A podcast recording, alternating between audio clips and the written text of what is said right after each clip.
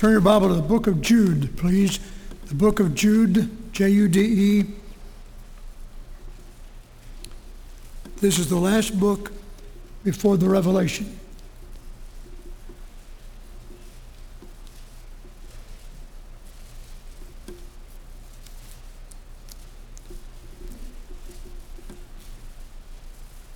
You might say this is a teaching message today,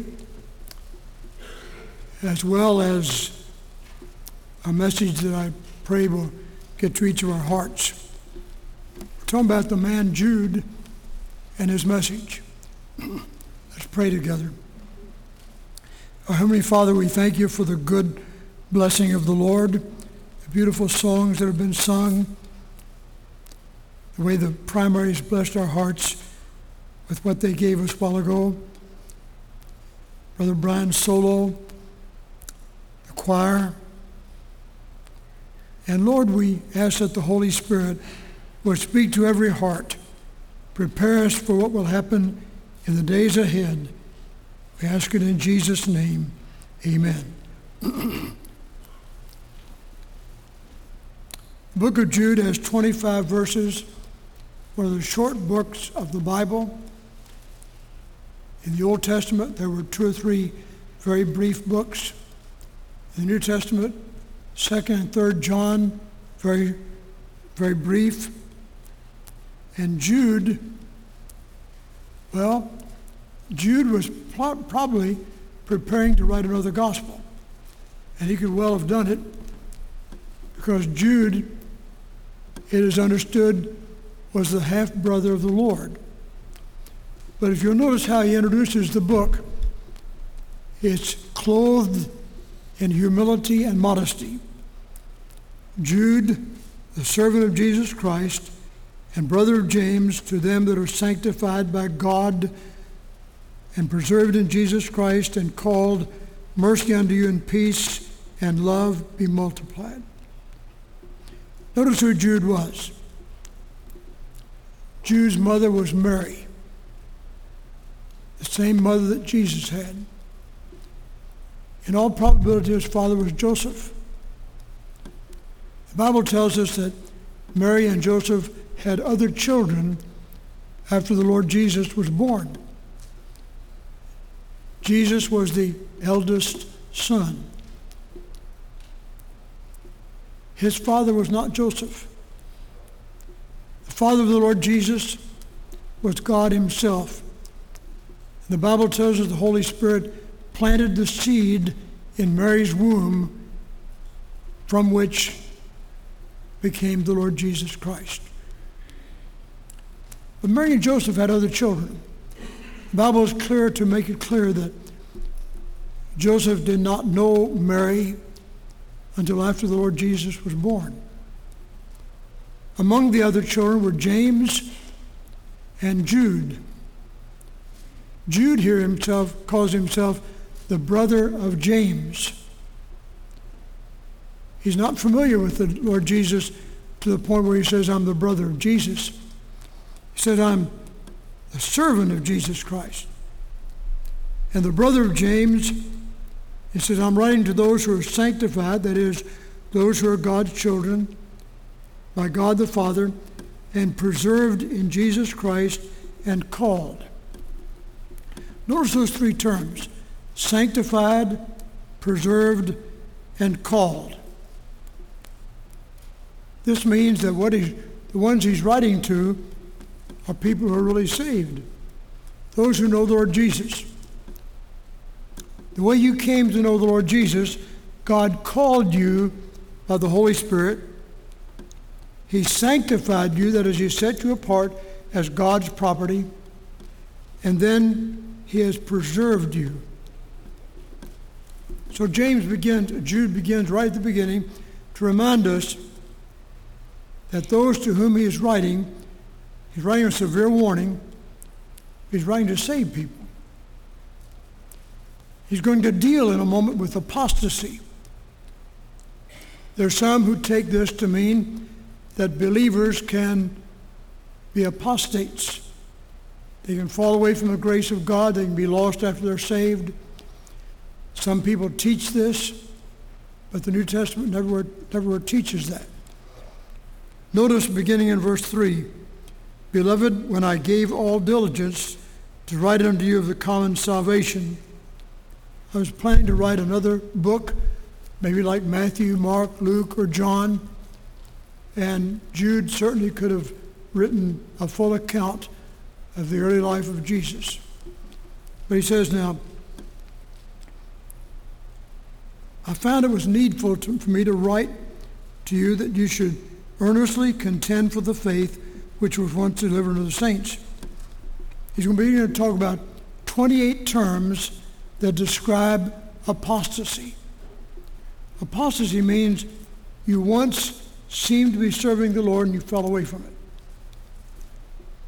Keep in mind that term, in its true sense, does not apply to Christians. It does not apply to real believers, those who have been born again, those who have been called, those who have been sanctified, those who have been preserved.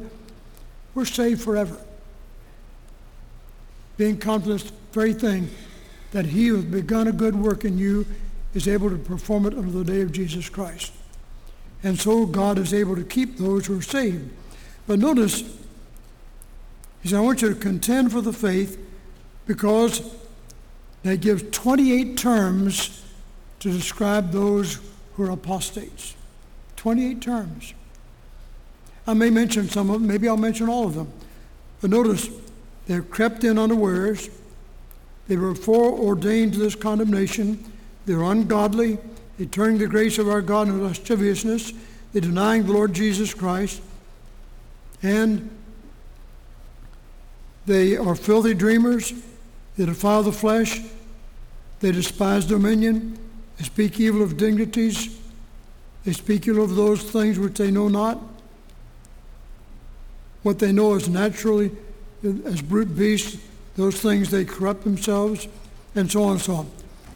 28 terms he uses to describe those who seem to be living for Jesus and go away. You ever known somebody that you thought was really a Christian, and he goes away and denies the Lord and doesn't serve the Lord at all? There are two things you can say about that person. Either they've either never been saved, or if they were saved, they're going to come back. Because he who has begun a good work in you will perform it until the day of Jesus Christ. So keep in mind, if you're saved, God's going to keep you saved. He's not going to save you and then throw you out, then bring you back and throw you out again, bring you back and throw you out again. God doesn't do that. I want you to notice several things about these apostates. They crept in unawares. People were not aware of who they were. They came to the church. They seemed to be Christians.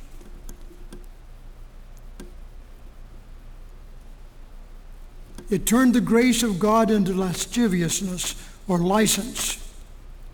They denied the only Lord God and our Lord Jesus Christ.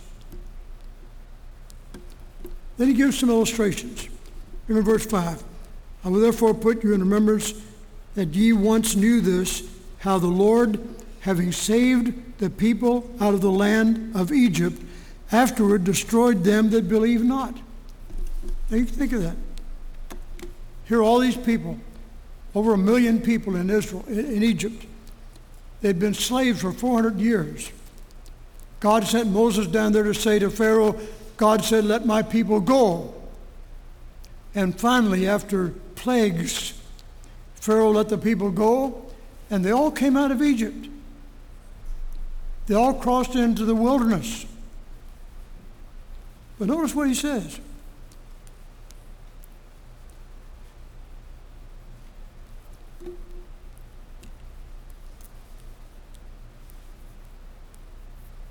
Having saved the people out of the land of Egypt, afterward destroyed them that believed not. Some of them got out of Egypt with the crowd. You know, some people get in the church with the crowd. They're attracted, maybe by some special program the church puts on.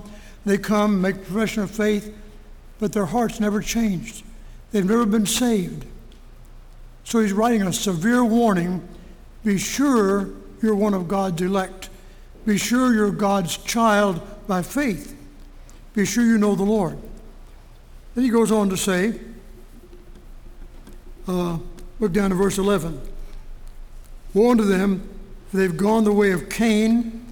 They ran greedily after the heir of Balaam for reward and perished in the gainsaying of Korah. Three illustrations from the Old Testament. They've gone the way of Cain.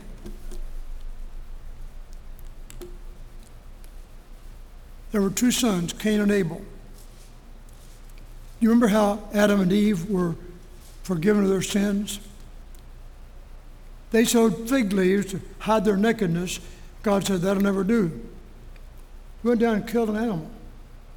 He shed blood, which was a symbol that one day Son of God would shed his blood to cover our sins. For the blood of Jesus Christ, God's Son, cleanseth us from all sin. Then he took the skins of those animals and clothed Adam and Eve. All right? Cain and Abel knew about that. They were the sons. The Bible says in Hebrews 11, Abel offered to the Lord a more excellent sacrifice than Cain. What was that excellent sacrifice? It was a blood sacrifice. What Cain do? He was a farmer. Went and got his herbs and all the kinds of stuff he got, and he offered the Lord the best he had, the best he could do. I've talked to many people, oh, you're a Christian? Well, I'm doing the best I can. The best we can is not good enough. Nobody ever gets to heaven by doing the best he can. There's only one way to heaven. That's through the blood of the Lord Jesus Christ. And we have to come as a sinner and recognize that we're a sinner, that Jesus saves sinners by his death on the cross. He substituted himself as a payment for our sin. Every sin has to be destroyed, every sin has to be paid for, every sin has to be punished. Jesus took the punishment for our sin himself. He who knew no sin became sin for us. All right? Now he says, some have come to the church by the way of Cain. They've done the best they could. That isn't good enough. But notice what else. They've gone greedily after the heir of Balaam for reward. Balaam was a seer. Some called him a prophet in the Old Testament. Balak called Balaam, You come, I want you to curse Israel. And Balaam said, I can't do that. I can only do what God told me to do. But Balaam came anyway. You know what he did? He didn't curse Israel. He told Balak how to do it. He said, You throw a great big party down there and have all the your sons go down and have the girls come and uh, get the sons of Israel to come down there, have a big, big shindig, and uh, they'll have a good time together. But in doing that, thousands had to perish because Balaam was leading them the wrong way. For reward, he got a reward from Balak and he led the people the wrong way, and they perished. Then he gives a third illustration they perished in the gainsaying of Korah. Now, Korah is a man in the Old Testament who stood against Moses. Moses was God's servant, and Korah said, You act like you're the only holy man here. Uh, you know, we don't all have to follow you. We'll do whatever we want to do. And so he led the people in rebellion against Moses. You know what God did? The first vision of hell. He opened the earth, and Korah and all those who followed him went down into a terrible fiery furnace in the earth. They perished. And he says, Now, these people that have come to the church by the way of Cain, by the way of Balaam, by the way of Korah. They've done the best they could. they're going to perish. And he goes on to describe more about this. Look in verse 14. Enoch also, the seventh from Adam, prophesied of these, saying, Behold, the Lord cometh with ten thousand of his saints to execute judgment upon all and to convince all that are ungodly among them of all their ungodly deeds which they have ungodly committed, and of all their hard speeches which ungodly sinners have spoken against him. These are murmurers, complainers, walking after their own lusts, and their mouths speaking great swelling words, having men's persons in admiration because of advantage. Now, he's quoting something from Enoch. Enoch is a non scriptural prophetic book, and Enoch records that this happened. God promised there would come a day of judgment. The choir sang about it this morning. There's a great day coming, a great day coming, when the Satan, the sinner, will be parted right and left. Well, he's quoting Enoch, and he says, God says that the Lord is coming with 10,000 of his saints to execute judgment upon all that believe not. So he's warning about this apostasy. He's not saying you're a Christian, you may lose your salvation. He's not saying that. He's saying be careful, keep your eyes open, ask for discernment, recognize that in the fellowship of believers, there are people who are not saved. They go the way of Cain, they go the way of Balaam, they go the way of, of uh, Korah, and uh, they're going to be judged. And yet, it takes spiritual discernment to recognize them. You may not know who they are until you have followed them to the jumping off place and you know you can't follow them any further. So keep that in mind. Now, there's a third thing, and I'll be finished the author, the apostasy, the admonition. Look in verse 20. Enoch gives at least eight ways to avoid all this happening. But ye beloved, building in yourselves, building up yourselves in your own most holy faith, he gives several ways. Number one, praying in the Holy Ghost. Now, Bible and prayer go together, so I've mentioned Bible. If you want to grow in the Lord, take a portion of the Bible every day, read it, try to digest it. Ask yourself questions about it. In our Sunday school lessons this, sum, this summer, we're studying some of the great men of the Old Testament. Today we studied uh, Elijah. And I gave a little sheet on uh, Elijah if you answered those questions, you studied the book. You studied the man Elijah. You know more about him than you knew before. All right? Read the Bible. and Then pray, praying in the Holy Ghost. There's no way to grow in the Lord without prayer. It's like, suppose you had a friend, you never talked to that friend. Never heard from him, never talked to him, never read, read his letter, uh, never talked to him on the phone and yet you call him your friend. That friendship would, after a while, weaken. So it is with the Lord. If we don't read His Word and we don't pray, we get weak in our spiritual understanding. Then he goes to keep yourselves in the love of God, that is, fellowship with God's people. Have, make friends of God's children. Get to know God's people and love them. Your best friend ought to be God's people. Now, there's nothing wrong with having a friend that's lost. Try to win that friend to the Lord. But if your best friend is a lost person and he drinks and crouses and cusses and swears and tells dirty jokes and you laugh at him, you're participating with him. Best thing you can do, your, your friend that's unsaved, is love him. Pray for him. But try to give him Jesus. And these people that come and knock on your door. You know, this is a day when when a lot of groups are out knocking on doors trying to get converts. Don't be mean to them. Don't say, get out of my house, get out of my door, want anything to do with you. No, love them. Pray for them. But beat them to the draw. When they come to your house, recognize who they are. And the best thing to do is say, you know, I'm so glad you came to see me today.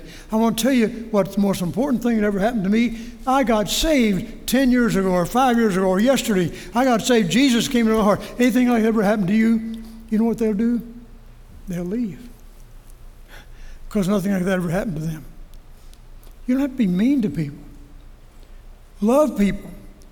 Love the lost. Try your best to reach them for Christ. All right? Look down here further. Uh, keep yourselves in the love of God. That means obedience. When uh, Ed Snyder was here, he taught us a song, O B E D I N C E. Obedience is the very best way to show that I believe. The best way you can show we, we believe in Jesus is to obey him. Obey his word, obey his promises, obey his, his commandments. Follow him, do what he tells you to do. Then he says, um, looking for the mercy of our Lord Jesus Christ and eternal life. Think about heaven. We sing songs about heaven. Last night at the revival meeting, we sang, Meet Me There. On that happy golden shore where the faithful part no more, meet me there, where the tree of life has been sown. Well, you know, when we think about heaven, we think about the afterlife. We're not going to stay here forever. We're going to be here for a while, maybe 10 years, 20 years, 50 years, 80 years, some 100 years. But after a while, we're going to leave. Think about where you're going. Well, think of the home over there. As we think of that home over there, you just think of how beautiful heaven is going to be. And think about it. Let heaven dwell in your mind. Now, we need to watch this warning. Sometimes people say, you Christians, all you think about is a piece of pie in the sky when you die by and by. No. We can think about heaven, but the important thing about heaven is we want everybody to come. So we'll invite others to come with us. That's when our teachers teach children. That's the reason this past week we had a corps of workers working at a Bible school, and they told people about Jesus, and several came to know Jesus. That's when our Sunday school teachers work day by day by day to bring people to Jesus because we want them to go to heaven. Telling others about Christ, how to get to heaven, how to know the Lord. Then, last of all, look at this. On some have compassion, making a difference, and others save with fear, pulling them out of the fire, hating with a garment of spotted by the flesh and then look to him who is able to keep you from falling. I like that verse, don't you? You ought to mark verse 24 in your Bible. He's talking about the author, he's talking about apostasy, and he's talking about admonition, how you're going to build your faith. You're going to build your faith by remembering that he is able to keep you from falling. How come you're never going to be lost after you're saved? Because he's able. Our God is able to deliver you. He's able to watch over you. He's able to keep you until that wonderful day when we go home to be with the Lord. Now him is able to keep you from falling and to present you faultless before the presence of his glory with exceeding joy. To the only wise God, our Savior, be glory and majesty, dominion and power, both now and forever. Notice a severe warning we're surrounded by people who don't know the Lord. But a blessed assurance, we're on our way home, and He's able to keep us until that day. As we leave today, let's leave with a joy of knowing that God is able. The reason you're on your way to heaven is not because you're good, not because you found out how to live a good life and to keep yourself saved. No, no. You're on your way to heaven because He is able. He's done something wonderful in your life. He changed you. He came into your life, and a miracle happened. When Christ comes in, there's a miracle that happens inside of us. God comes to live inside of us. He begins to show us from the inside how to live. Now, if you don't have that on the inside, you're not saved. The Holy Spirit shows you from the inside how to live for the Lord, how to serve Him, what's wrong, what's right, He puts in your heart a desire for the things of God. That's when you're in church this morning. God put that desire there.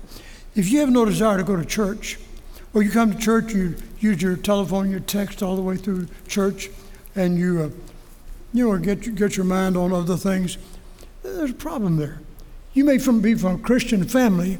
Your family may be going to, going to heaven, but you may not be. Only those who have been born again into the family of God. So I want to ask you in the closing today have you been born again? Do you have that joy of knowing that He is able to keep you from falling and rent you faultless before the presence of His glory? Do you have that joy? Let's bow together in prayer. Our Father, we thank you that Jesus is able to make all grace abound in our lives. We pray if there's one person in this place who has never been saved, that the Holy Spirit of God will bring attention and focus that, that person's attention on the things of God. And may someone come to Jesus today. We ask it in His name. Amen. Let's stand, please. 465.